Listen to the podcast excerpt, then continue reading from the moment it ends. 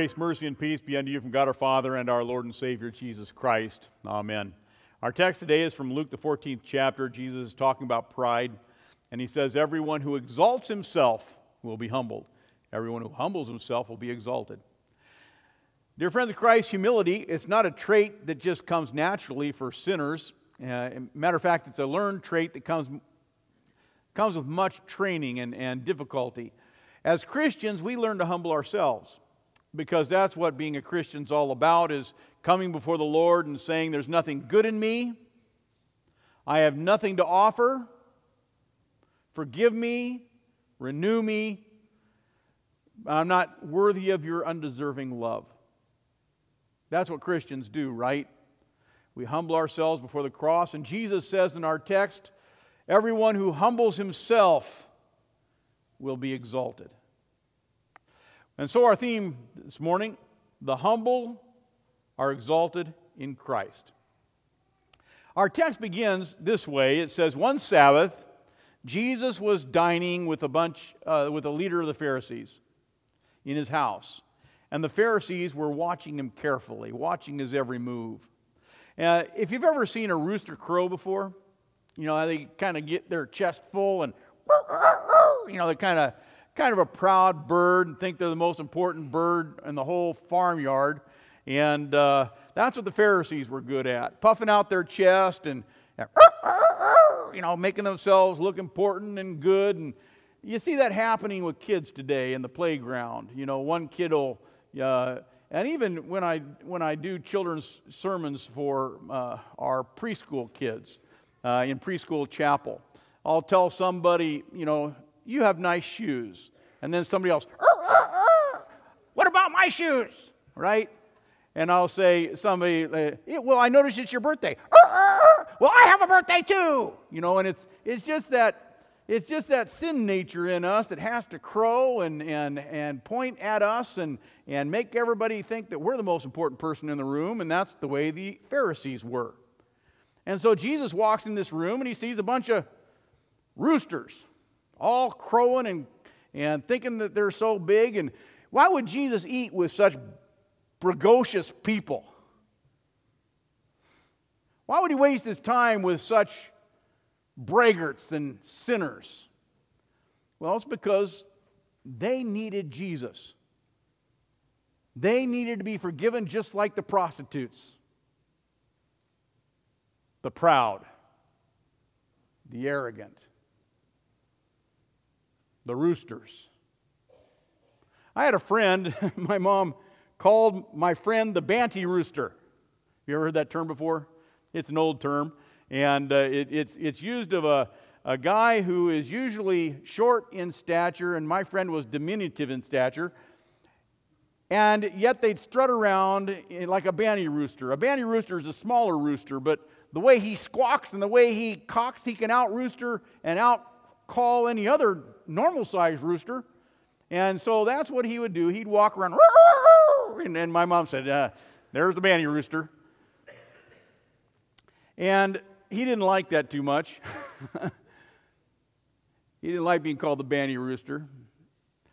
But again, you know, here you had these guys, they were banty roosters, and they were looking to find fault in Jesus because they didn't like who he was and they didn't like what he was doing. And they were watching Jesus carefully.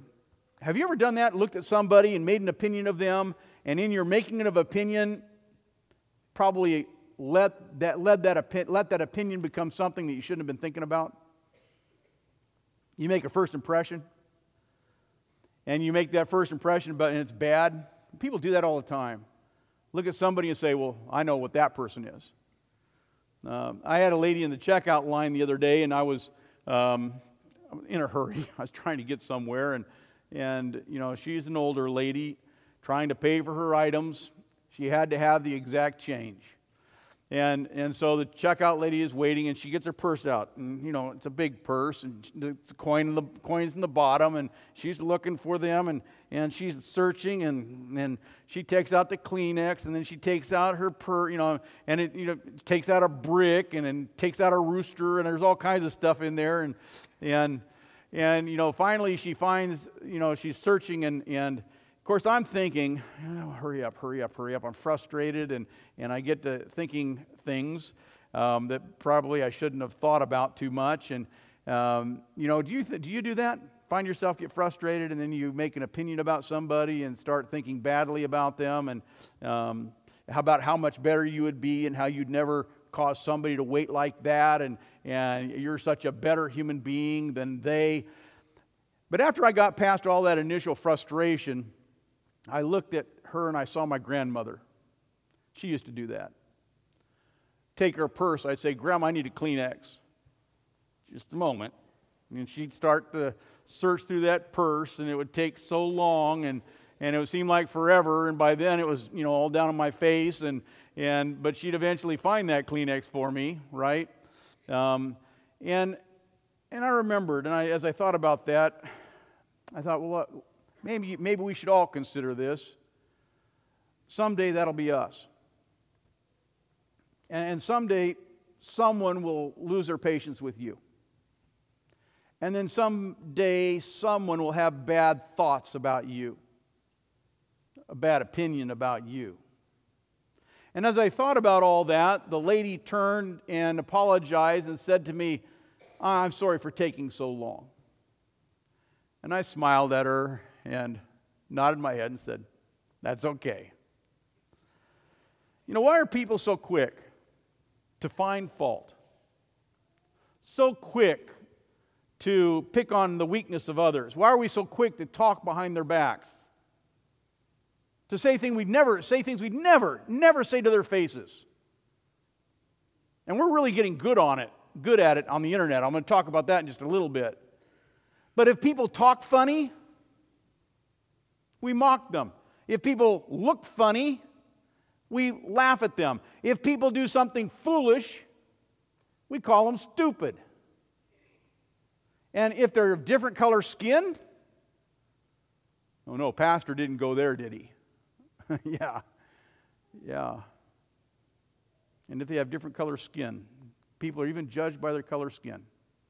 Yeah, some of you still remember the days when down in the south in the water fountains they'd have a, a, a paper sign saying, for whiteys only. That's the inner Pharisee shining in each of us. The inner Pharisee that lurks inside of us and leads us down a path where we exalt ourselves and bring others down. In the late 1800s, there was an evangelist, and he was an excellent evangelist named Dwight Moody. Maybe, maybe, maybe some of you remember that evangelist. He was walking in the streets of Chicago with a friend, and they passed a guy, a homeless man, who was in the gutter drunk. And his friend expressed his, in a self righteous tone, his disgust. He, he said, That's disgusting. And Dwight Moody responded, He said, Here, but by the grace of God go I. Today, people say all kinds of evil things about each other on the internet. Kids, you play games on the internet, you know what I'm talking about. You play games, and as you're playing games, somebody gets frustrated with how you're playing, and they don't like the way you're playing because you're beating them. And so they decide to call you a name. You had that happen to you? They start to say all kinds of really bad things. They use bad words, filthy words. And you see those kind of things all day long as you play your little video games. And as you're playing the games and they're all cursing at you, what do you do? How do you respond to all of that attack, that verbal attack that they're giving you? Well, you attack back, don't you? because that's the inner Pharisee lurking in each of us. As we have to let it out and hurt somebody, let it out and let, let our tongue and our mind exalt ourselves and lift ourselves up. To lead the Pharisees to repentance to make the Pharisees realize that what they were doing was evil and wrong, Jesus told a story about a good, uh, a, a proud Pharisee who went in the temple to pray. And so he stands in the temple in front of all the other people and he prays out loud. Can you imagine me coming into church while all you are here and I say, I thank you, God, that I'm not like all those other sinners. They're evil people and robbers and adulterers, even like this tax collector over here. And I fast twice a week and I give a tenth of everything I make.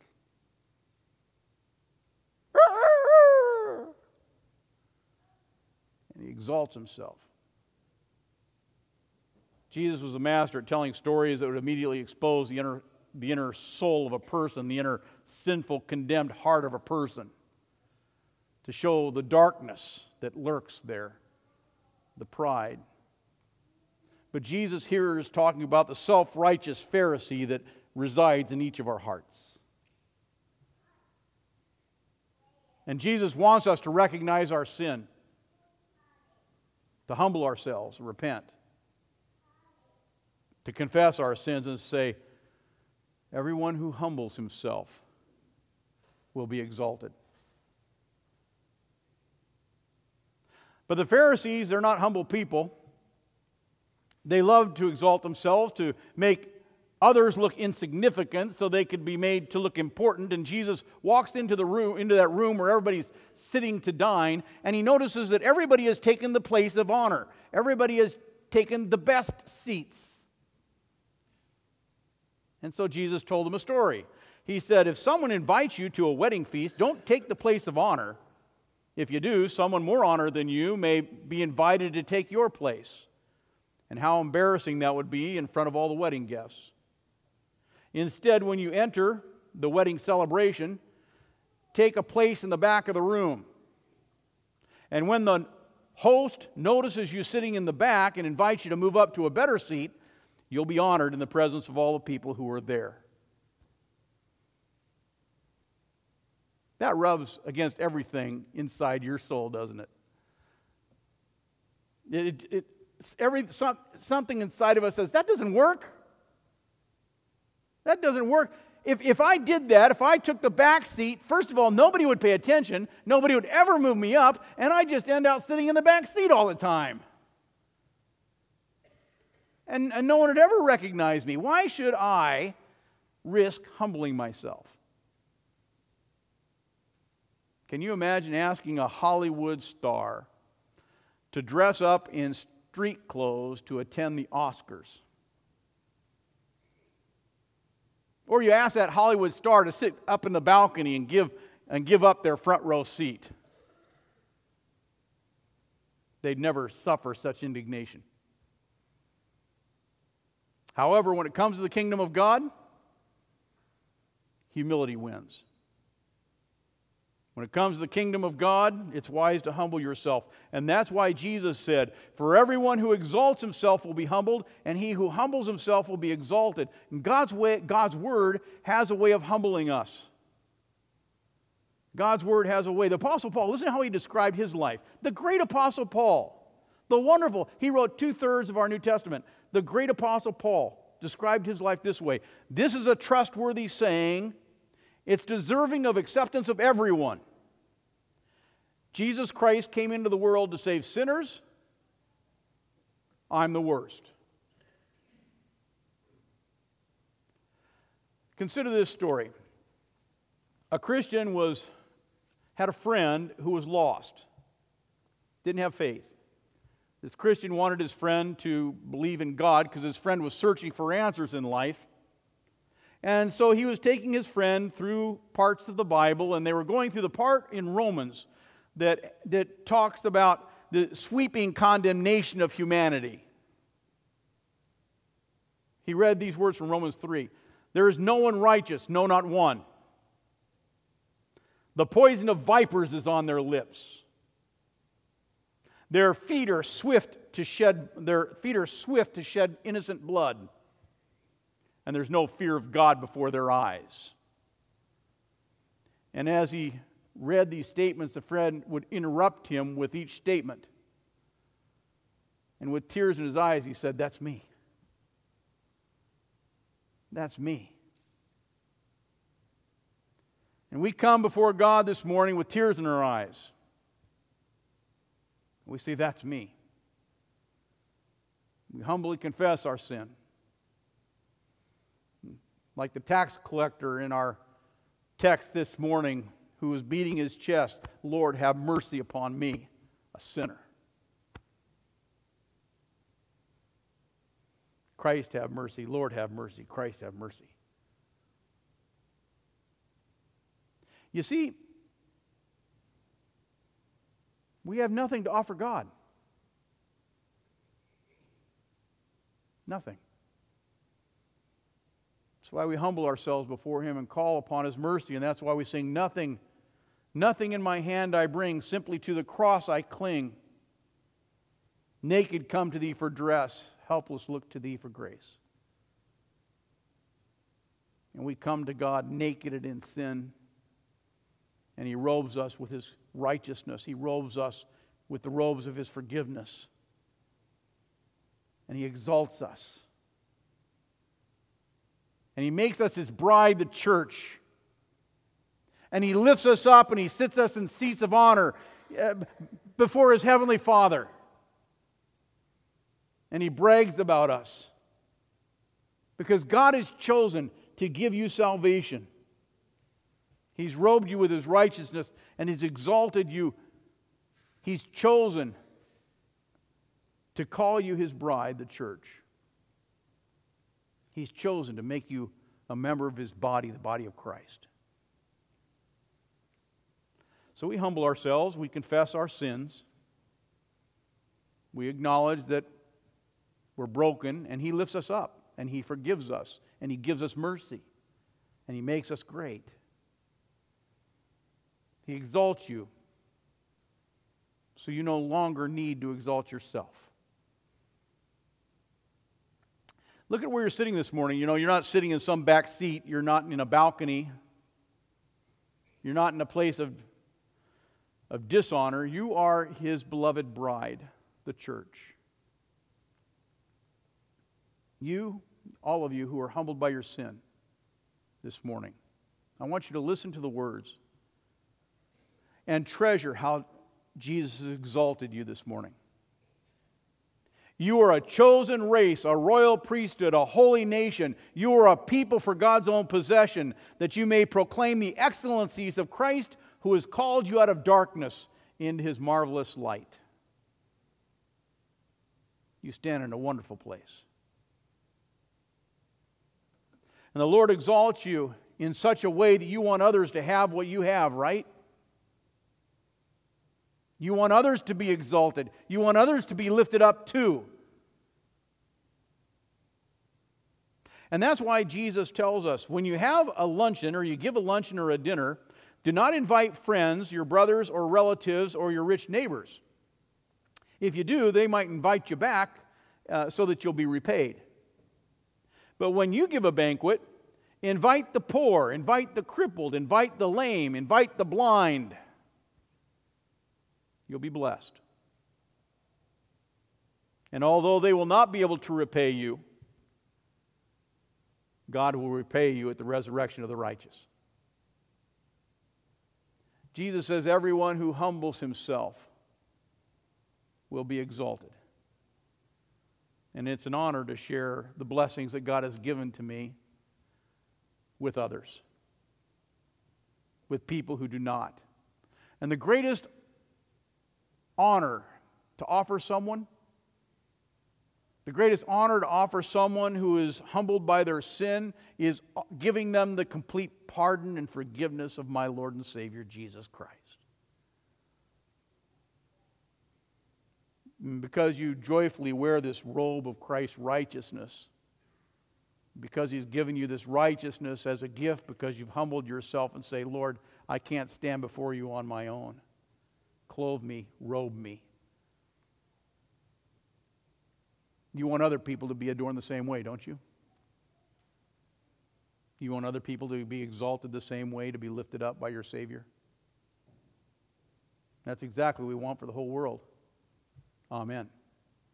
And now may the peace of God that passes all understanding keep your hearts and your minds in Christ Jesus unto life everlasting. Amen.